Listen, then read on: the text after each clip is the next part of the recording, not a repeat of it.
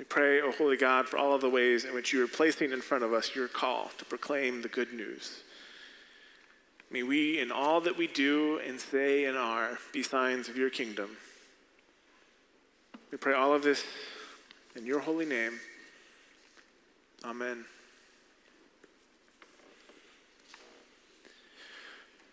Well, we have spent the last several weeks talking about the difference between an abundance mindset and a scarcity mindset. Um, one begins with what we have, and one begins with what we lack. And what we've heard is that focusing on the former opens our thinking to possibility. When you begin with what you have, then it's easy to see what can be done but getting stuck in scarcity narrows our vision for what is possible. And I think, unfortunately, it has become very common in the church at large to focus on what we don't have. We do it all of the time. And sociologists uh, of all kinds have pointed to a trend of disaffiliation. You know, people of all ages are leaving the church. They call this, among other things, the rise of the nones not N U N S, N O N E S. As in those who, when asked, What is your religious affiliation? answer, None. One of my favorite sociologists who talks about this is this guy named Ryan Burge. And I appreciate his work because while he is a sociologist at Eastern Illinois University, he's also a pastor. And so I think he gets it a little bit more than just a dry ivory tower intellectual. And in one of his recent books on the rise of the nones, he talks extensively about two forces that have been active in our world for several decades now. The first is globalization, which he sees as the most forceful impact in American society. But the second, which has risen up at about the same time as globalization is secularism. So, the secularism thesis, as he explains, says that as a country grows in educational level and average wealth, religious participation will go down. And this is a theory that originated over 100 years ago with the German sociologist Max Weber. So, this trend has already been true in Europe. After a long time, it was believed that the U.S. would avoid this fate. But sometime in the 1990s, decline set in and has been accelerating ever since. We've all heard these numbers, right? Less and less people go to church. In fact, a Gallup poll in 2020 revealed that for the first time, less than half of Americans go to church. From a, sociolo- from a sociological perspective, shifts like this can be too big to control. so Burge writes in his book I think that no matter how effective the church was at evangelism or missions or community service over the past four decades, those efforts would have only been slightly effective at stop, stopping the rise of secularization. The best apologists, the most charismatic speakers, or the catchiest praise and worship bands would not have held secularization at bay. There's no way to know for certain, but it's fair to say that a significant chunk of the increase in the unaffiliated was due to shifts in American culture away from religion. So we all know this story, right? We know the numbers in our own church, down from hundreds to dozens. We know it in our loved ones. Some go to church, many do not. But I think we would assume that not going to church is kind of the norm at this point. And church people talk about this all of the time. And I get it, it's really nerve wracking to be in the church. I see the numbers like the rest of you do. But when I began working on this sermon series and I read up on scarcity thinking, the word that really jumped out to me and that has stuck with me was people in a scarcity mindset tend to hyperfixate on things. As in, they are unable to focus on anything except what they lack. So I think the church, not just our church, but the church in America, can have trouble focusing on anything outside of what we lack. people. But of course, that is due to a force that is largely outside of our control. You know, Ryan Burge, when he's talking about secularization, he, he leans on the serenity prayer Lord, give me the wisdom to. I'm going to forget it. I knew I was going to forget it. To be able to identify the things that I can control and to know the wisdom of the things that I can and can't control. But what happens when we focus on what we don't have, when we focus on the fact that we don't have the people that we used to have, we get stuck in scarcity thinking. And so we're going to spend this sermon, and I'm going to ask you as I preach through this sermon what if we just for a little bit stopped talking about the decline of the church long enough to look at what we actually have? And as part of that, I want to talk about a vision that the executive committee has been working on that relates to all the many conversations we've had over the last four or five years about vision in this place. But first, we're going to listen to a passage about the early church, about the abundance they found in the midst of scarcity.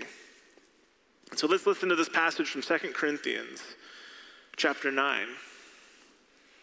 The point is this the one who sows sparingly will also reap sparingly, and the one who sows bountifully will also reap bountifully. Each of you must give as you have made up your mind, not regretfully or under compulsion, for God loves a cheerful giver. And God is able to provide you with every blessing in abundance, so that by always having enough of everything, you may share abundantly in every good work.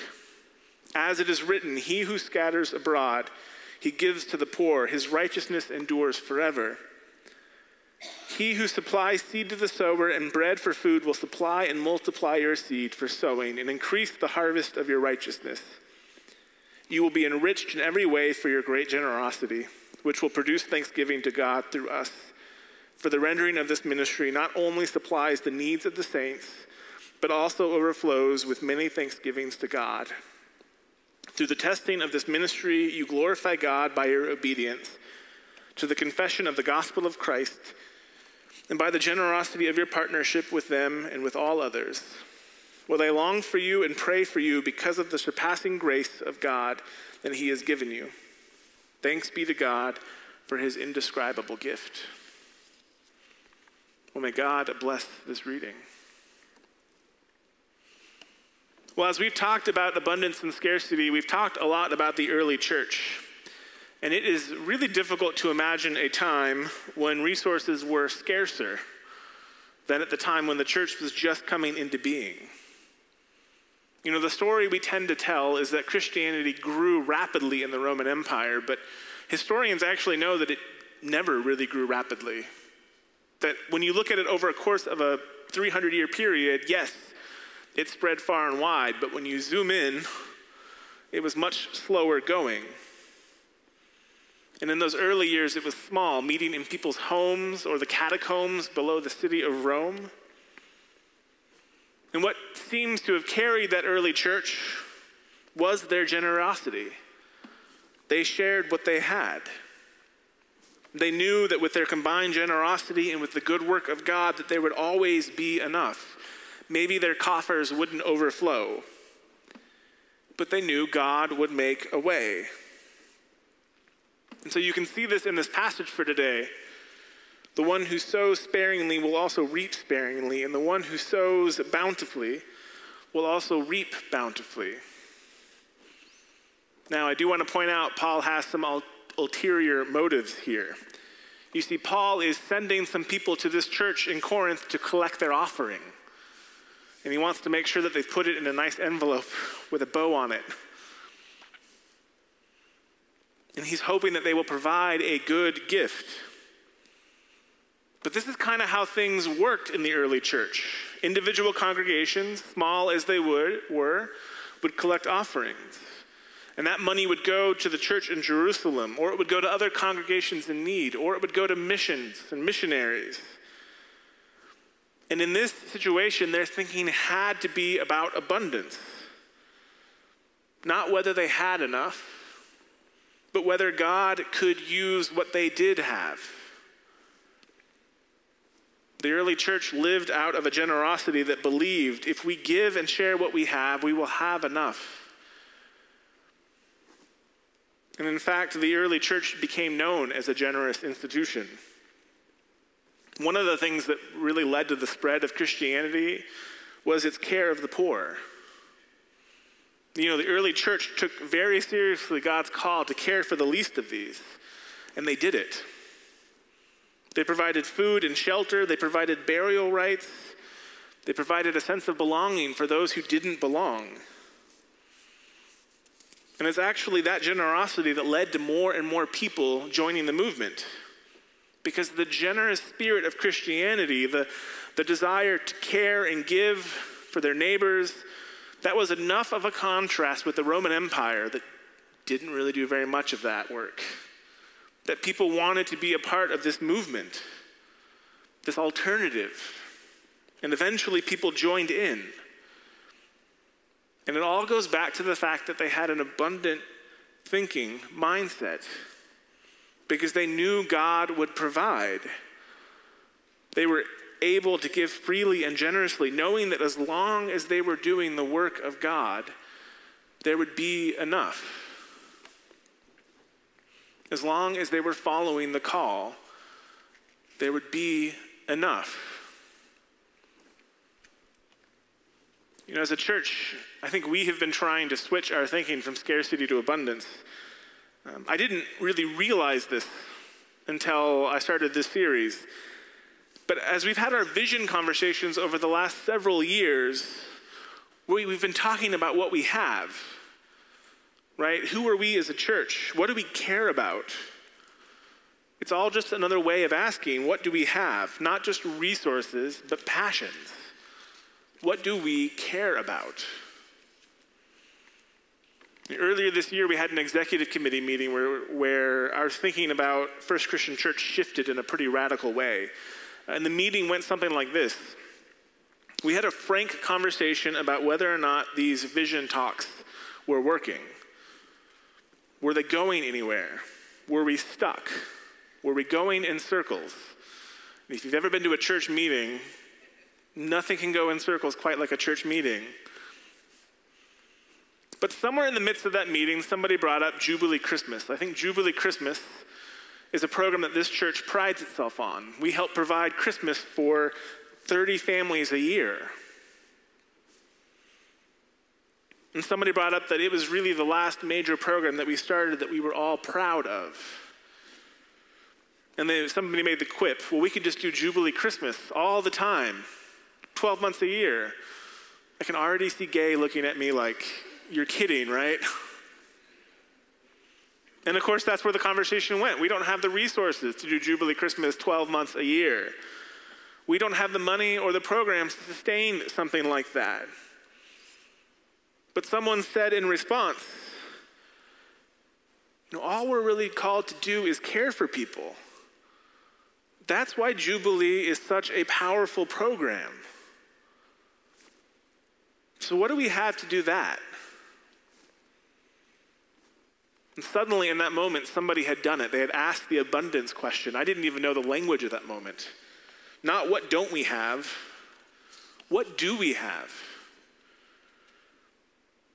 So, what are we passionate about as a church? We are passionate about caring for our neighbors.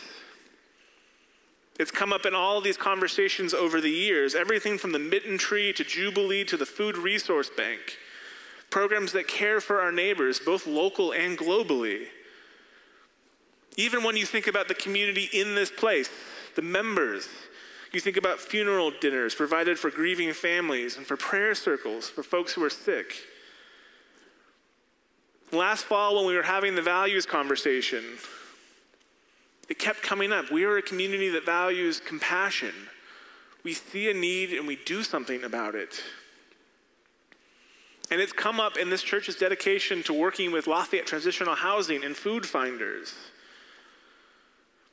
So the question is what if rather than say, well, we don't have the money to do Jubilee all year, we said that we were going to use what we had to care for our neighbors? And for the executive committee, it suddenly became clear that that is the vision. That is what expresses who we are as a church, what we are called to do in the world. We are called to give what we have to care for our neighbors. That's it. So, what do we have? There are less people here than there used to be. But in the midst of that, what do we have? We have meaningful relationships. Folks pray for one another. Folks know one another. Folks care for one another. We have a building that's been maintained by decades of good stewardship. Individuals have put in time and energy to make this place as nice as the day it opened. We're passionate. We like to serve. It's funny, when you have Jubilee every December, we see people who come for Jubilee who don't come to anything else at church, but they want to serve people. We have a history and legacy of caring for people, from funeral dinners to Jubilee Christmas. We have a congregation who has been generous throughout the years, who always wants to support folks in our community. And you can see this in our region wide giving, where we are often in the top 10 of congregations for giving to missions. We have a faith that knows that with God all things are possible, that if we give freely, God will provide. So, would any of that be useful for fulfilling God's desire that we care for our neighbors? Would any of that help us reach out into our community and have a positive effect on people's lives? Would any of this lead us to take a bold step towards committing ourselves towards a love for all God's children? We begin with our passion for caring for folks. And then, rather than get bogged down in what we don't have, we instead ask the question what do we have? And it worked for the early church. It was good enough for them, it's good enough for us. Trust me, those communities had less people and less money than we have, and they had much less building. And yet they knew that through God, all things were possible. Through the redemptive work of Jesus, they knew that each person was more than enough. And through the continued work of generosity and stewardship and compassion of the church, we know that we are enough that we have the resources. You know, at the end of Ryan Burge's book on, dis, on the disaffiliated, he tells the story of his fledgling church. Um, his church in Illinois is down to about 20 on a Sunday. But he talks about this small church's mission in the community. They recognized a need for a backpack ministry. And so Burge says that someone found out that kids in school who have free or reduced lunch during the week don't on the weekends. And so the church started preparing backpacks with food in them. So this church of 20 people would prepare 200 backpacks on a Friday to hand out to kids who were going home. In each, in each bag, they would put a little bit of information about the church, just to say, hey, we're this church and we're trying to help. But one day, Burge says that the church office got a call because somebody had seen a card in their grandson's backpack. And the kid's grandma says, said, Well, my grandson needs clothes. We don't have enough money to buy any. Can you help out? And it just so happened that their church was having a rummage sale that weekend. And so they invited the family, the grandmother, and the grandson down to the church and said, Take whatever you want. And they left with two armfuls of clothes that day.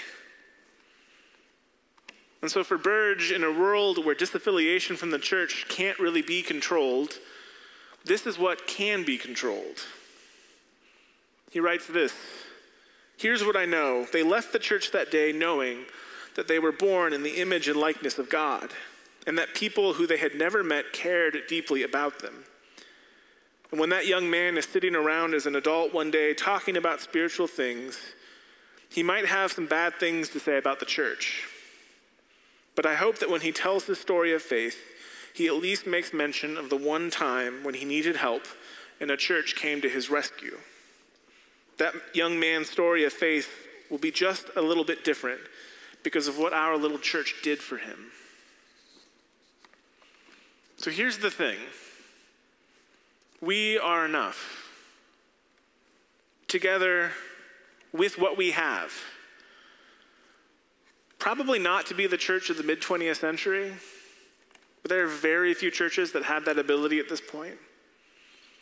But we have way more than enough to do the work of God, especially if we put our energies towards God's purposes. And we know, we know that if our purposes in ministry line up with God's desire for our community, then we, we will always be enough. In fact, we know if we do that, we will be more than enough through the God who strengthens us and calls us and makes a way. Amen. As we gather for worship, we invite you to connect with us. We are a church who is seeking to follow God in the community. And so if you are worshiping with us for the first time, whether online or in person, uh, if you're here, stop me on the way out um, or stay for lunch even. If you're online, drop a note. We would love to know more about what brought you to our community. Brothers and sisters,